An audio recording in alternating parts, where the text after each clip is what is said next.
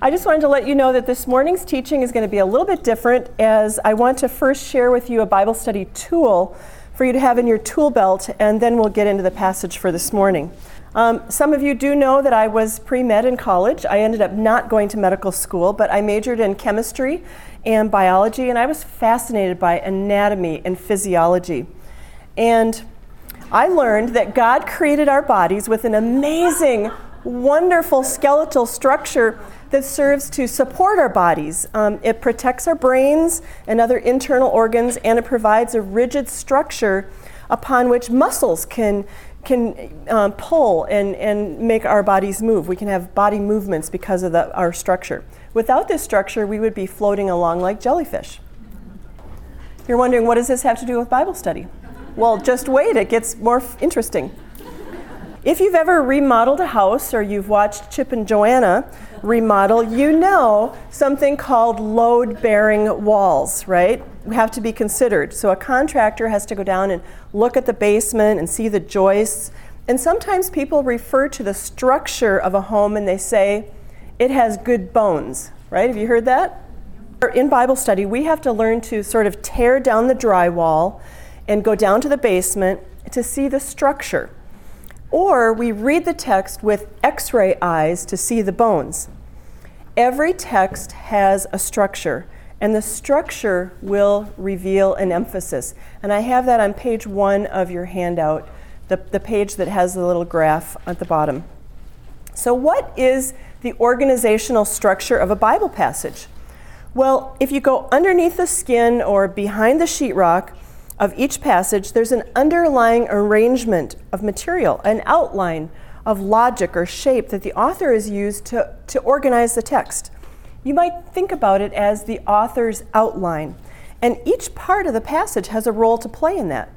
Sometimes it's a literary device like a sandwich that Mark used in his gospel. We've been learning about sandwiches from Pastor Jason, right? Sometimes it's a grammatical or a logical structure which is really common in Paul's letters. And some of you are learning how to break down a passage grammatically to help you see the flow of Paul's argument. Sometimes it's separation of a passage into stanzas. We see that in the Psalms, poetry. And sometimes it's a narrative with a plot. And that's what we're going to talk about this morning. Okay, you have this on your handout. On this handout, you can see there's five parts of a story arc. You have the setting, the conflict, the climax, the resolution, and the new setting. The setting is what sets the scene for the action to take place. So, this background information can include an introduction of characters, a description of the time or the location, and even some basic action that sort of sets up the body of the story. And then we have conflict. Conflict is the story's heartbeat, so to speak.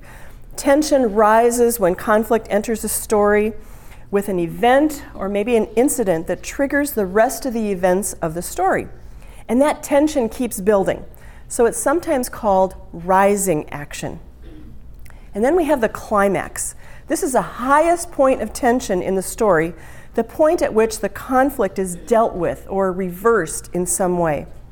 And then we have the resolution, or this is sometimes called falling action. This describes the consequences of the climax. So the, the conflict is resolved, loose ends are tied up, the tension level then goes down. Thus, you're kind of going down the other slope. And then we have our new setting. And this is the new situation which the characters find themselves in as a result of living through that conflict and going through the climax and the resolution. It closes the loop, so to speak, and it's not always happy. It might be the end of a story, or it might set up the next chapter. So often we will find that the author's main point is at the climax or at the resolution. The climax highlights the reversal of the conflict, and then the resolution highlights the implications down the road for or the com- or the consequences of that reversal.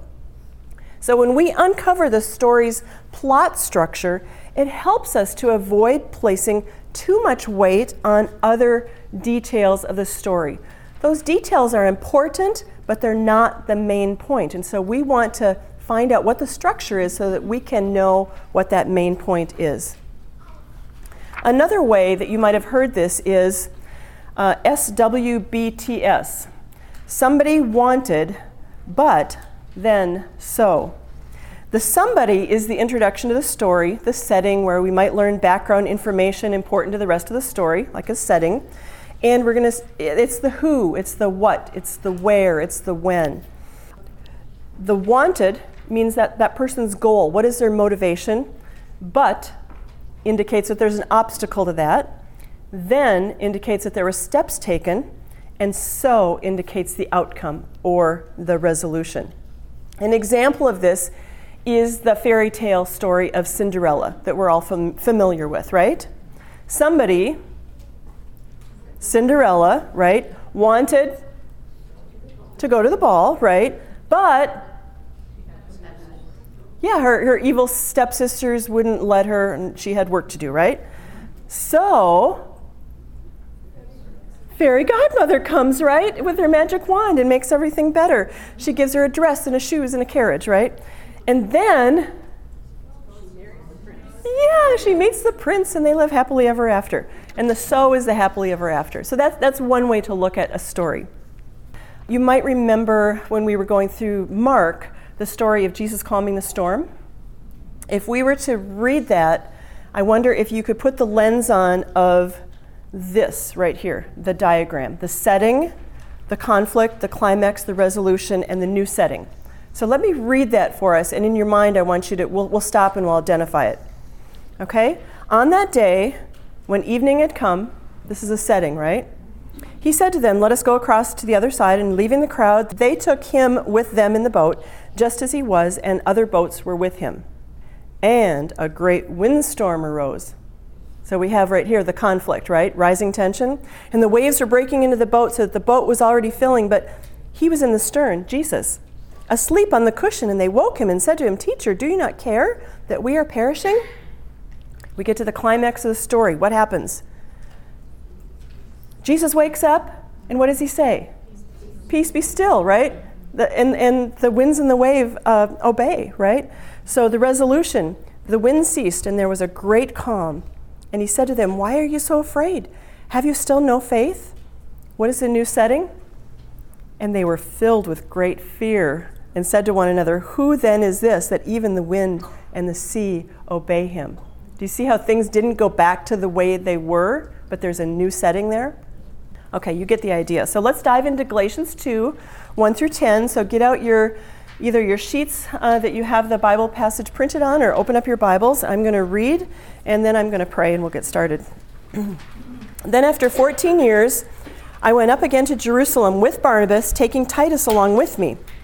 I went up because of, of a revelation and set before them, though privately before those who seemed influential, the gospel that I proclaimed among the Gentiles in order to make sure that I was not running or had not run in vain.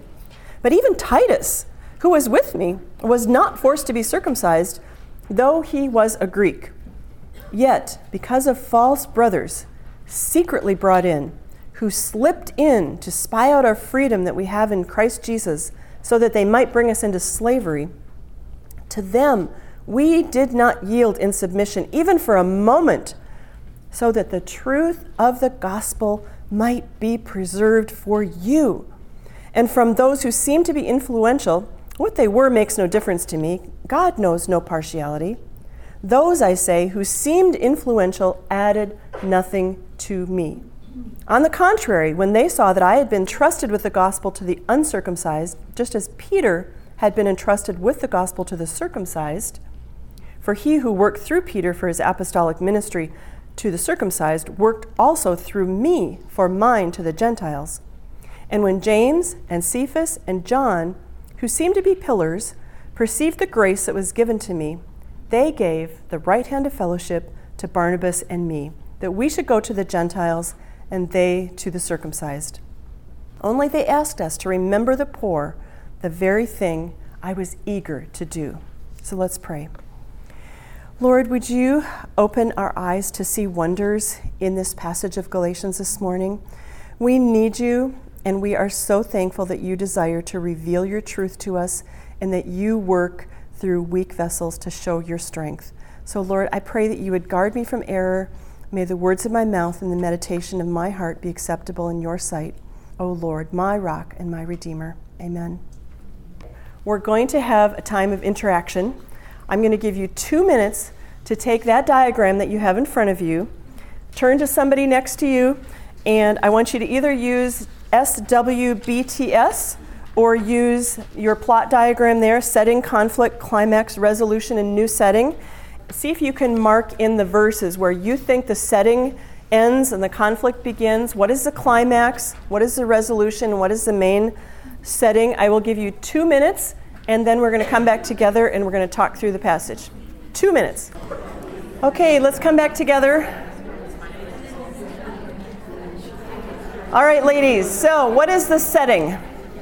The somebody. Who is the somebody or the setting? Paul, mm-hmm, Paul, Barnabas, Titus, and what are they doing? They're going to Jerusalem, right? So, what verses did you put down for the setting? Verses 1, 2, 3? Yeah? Okay, verses 1 through 3 is the setting, right? And we know that this is a continuation. So, somebody asked about the C on the blanks on page 2. The first one is continuation. How do we, how do we know that, that this is a continuation? What's, what's our clue? Then, then right. So it, it leads us to ask well, then what, what came before, right? So let's review. What is the context? What is, in Jackie's words, what is a slice of pie for today? What's the flavor of the pie today, right? Well, we know that Paul is writing to the Galatians as their founding pastor, right? And we know that his credibility is being questioned. And he says he has the right to speak to them for a number of reasons, right? Last week we learned that he received his gospel how? Right, directly from a revelation from Jesus Christ, not from any man. And so he's, he established his independence from the apostles in Jerusalem last week. And so now the question Paul is answering is well, so what is your relationship to the church in Jerusalem? You know, are you a lone ranger, Paul, or you know, how do you line up with the apostles? So we learn that 14 years have elapsed and Paul has been preaching the gospel in the region of Syria and Cilicia without input from the other apostles. And just a little note here about these various trips, because I know it's very confusing to try to sync Acts and Galatians here. We know that Paul made at least four visits to Jerusalem. His first visit was not long after his conversion, and he had a very short visit, 15 days, with Peter. We learned that in Galatians 1.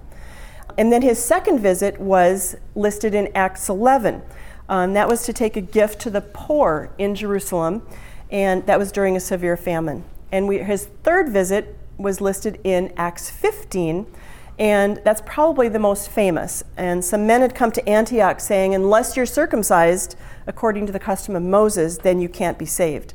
And so Paul was appointed, along with Barnabas, to, and others to go up to the Jerusalem Council that's talked about. You know, we kind of have the minutes of that meeting in Acts 15.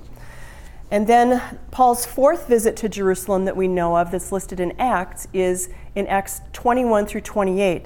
And that was his last visit because there he was arrested and then he was sent off to Rome uh, to face trial. So, which of the visits was Paul referring to here in Galatians 2, verse 1? Where does Galatians fit in with the chronology of Acts? Well, there's two options.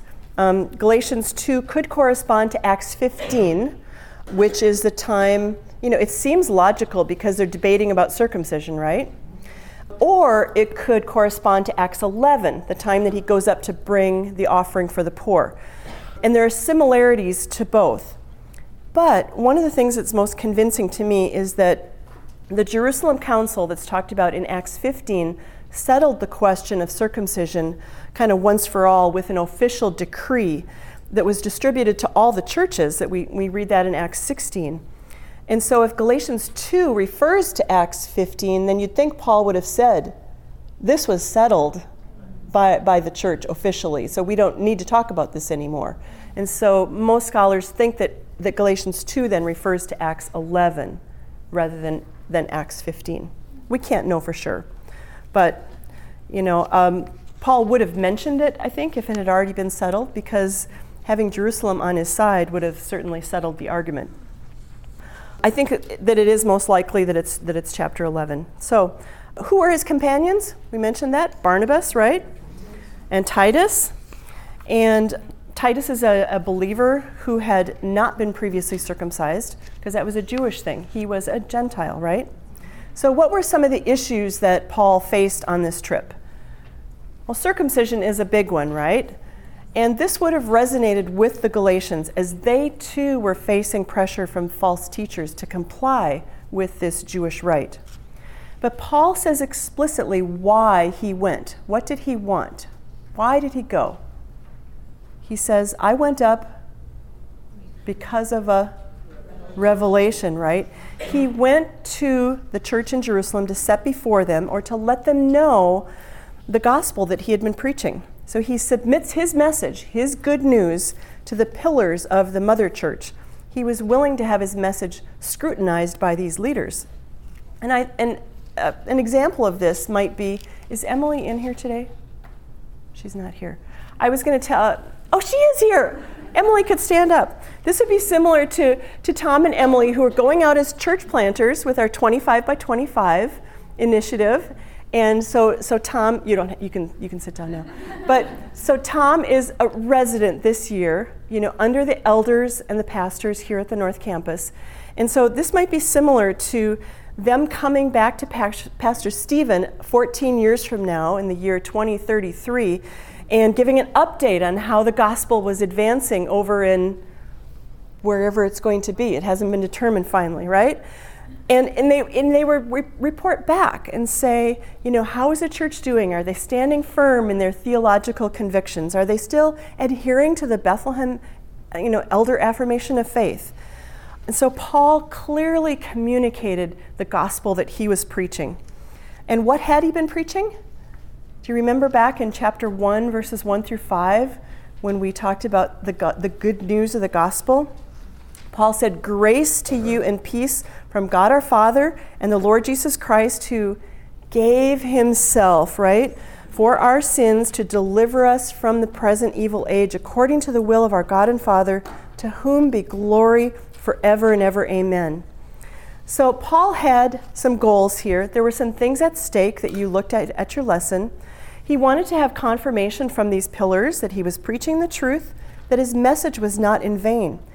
He, Paul, knew he was preaching the truth. He was confident, but practically speaking, his ministry would be in trouble if he was opposed by the church in Jerusalem. He knew that his gospel was a direct revelation from God, but he's not a lone ranger. If the other apostles didn't endorse Paul's authority and renounce the false teachers, it would be difficult or impossible for Paul going forward in his ministry in Gentile churches. So he brings Titus along, and we can assume that the churches in Galatia knew Titus because Paul mentions him, you know, by name. And Titus was not compelled to be circumcised. And so this was more confirmation that the true gospel did not contain a requirement for circumcision. But there's a conflict. Conflict is rising here, and we see this in which verses? Verses 4 and 5, right? Verses 4 and 5 is the, is the tension rising part of your diagram. And why would the Galatians care about this story of Paul's conflict in Jerusalem? Well, what did we learn back in verses 6 through 10 of chapter 1? We learned that the Galatians were also facing a conflict, right? They had troublemakers that had come into the church. They were distorting the gospel, they were teaching a false gospel teaching that Jesus alone for salvation wasn't sufficient, that we had to add some works. And so they listen or read this letter with great interest to what Paul is saying about the conflict that he had in Jerusalem. And then last week, when Julia taught, uh, in verses 11 through 24 of chapter 1, we learned that the gospel that, or Jackie, I'm sorry, it was what Jackie taught last week.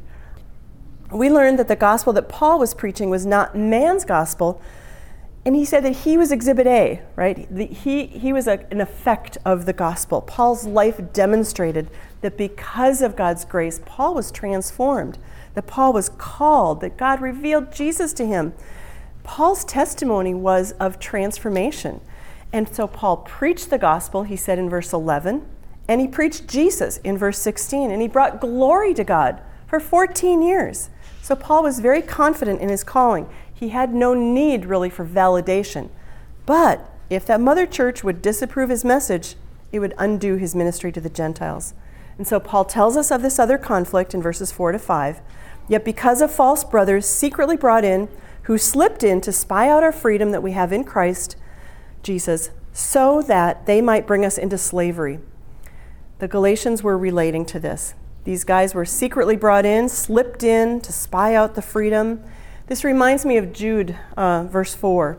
For certain people have crept in unnoticed who long ago were designated for this condemnation ungodly people who pervert the grace of our God into sensuality and deny our only Master and Lord, Jesus Christ.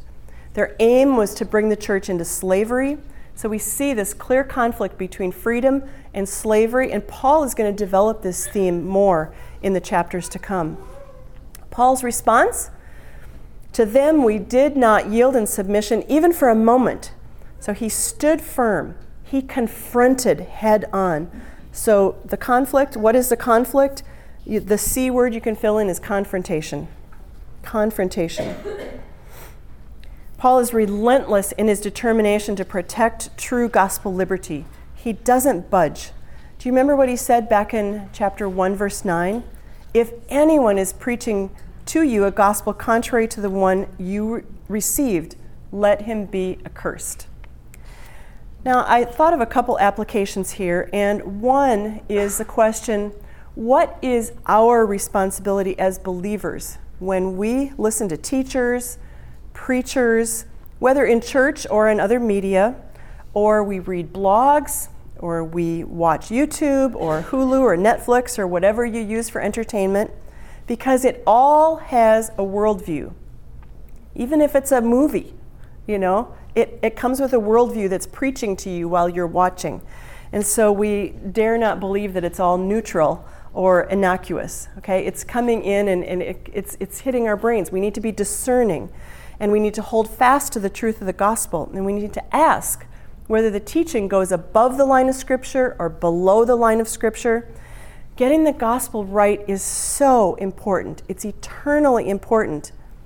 And yet, Tom Schreiner, one of the commentators that we've been reading, wrote this. He said, We must be exceedingly careful to make sure that we understand someone's theology before branding anyone as a false brother or sister. To say that works are necessary evidence, evidence of salvation is not the same as saying that works are the ultimate basis of our salvation. So, ladies, we need to heed this warning. Are we pointing our fingers at others, insisting that they line up perfectly with our Bethlehem elder affirmation of faith the moment they believe? We've been learning a lot about theological differences and what our leaders consider to be tier one, tier two, and tier three issues. Pastor Jason called it theological triage. He said, just like an emergency room nurse has to do triage in deciding which injury, injuries are more life threatening and need to be treated first, like a gunshot wound prior to a sprained ankle, some theological doctrines are more urgent and eternal life threatening than others. First tier doctrines are essential to be orthodox, like the second coming of Christ. Second tier doctrines are essential to church life and order, like baptism. Third tier doctrines are important, but not essential for salvation or church order, like the timing and sequence of the second coming of Christ. Pastor Jason went on. He said, We have to be aware of what we say about things, about these things, but also need to be careful how we say them. The way you would communicate something to your child should change depending on the danger, like walking out in the street when a car is coming versus having a shoe untied. We face the same problem in talking about doctrinal issues. The problem is that sometimes we take tier three issue and we argue about it with tier one passion. Okay? So we need to heed those warnings. So, ladies, it's not our responsibility to be hunting for heresy. Yes, we should be discerning, but we should find our delight not in debates, about theology, but we should delight in Jesus. and His Word. We should delight in the truth of the gospel. We don't trust in our ability to argue fine points of theology, but we trust in Jesus. If we have trusted in Jesus for salvation, but don't yet have all of our theology figured out correctly, where do we stand? Are we still saved? Okay. This is where assurance of salvation comes in. Your salvation doesn't hinge on you perfectly articulating all the correct doctrine. In fact, Paul said it this way to Titus. And this is chapter 3 of Titus. He said, God saved us not because of works done by us in righteousness, but according to his own mercy, by the washing of regeneration and the renewal of the Holy Spirit, whom he poured out on us richly through Jesus Christ our Savior so that being justified by his grace, we might become heirs according to the hope of eternal life. We base our assurance of salvation on our relationship with Jesus and God's work on our behalf, his mercy. And my second point of application here is that we can trust our elders to stand on our behalf and fight, like Paul did for the church.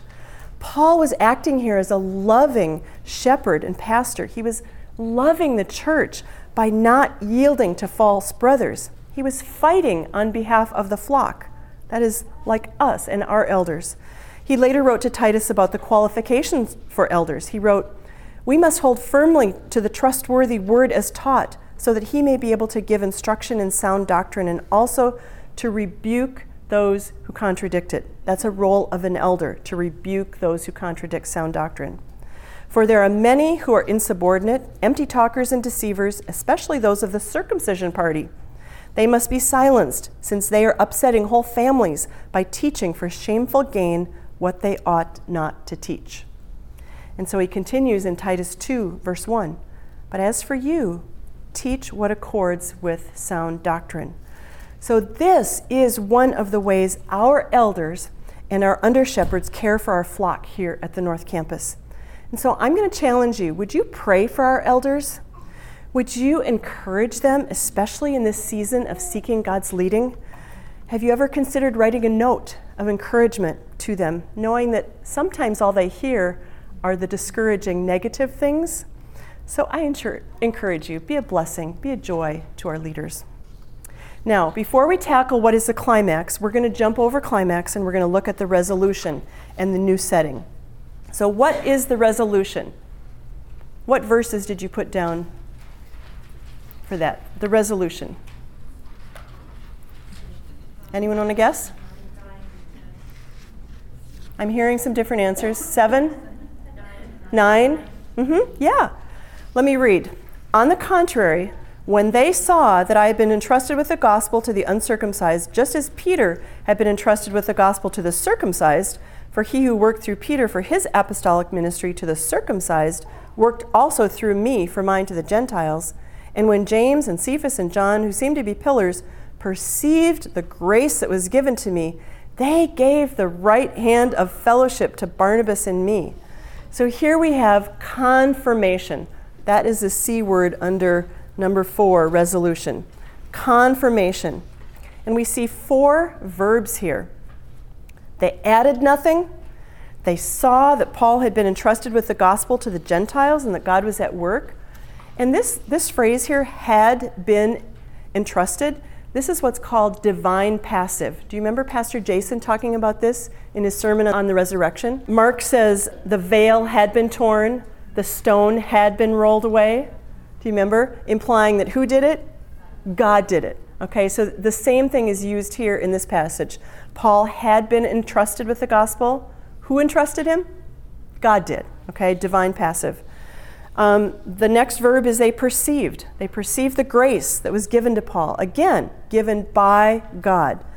And they gave the right hand of fellowship. So they added, they saw, they perceived, they gave. They stood with Paul and they blessed and they approved his ministry.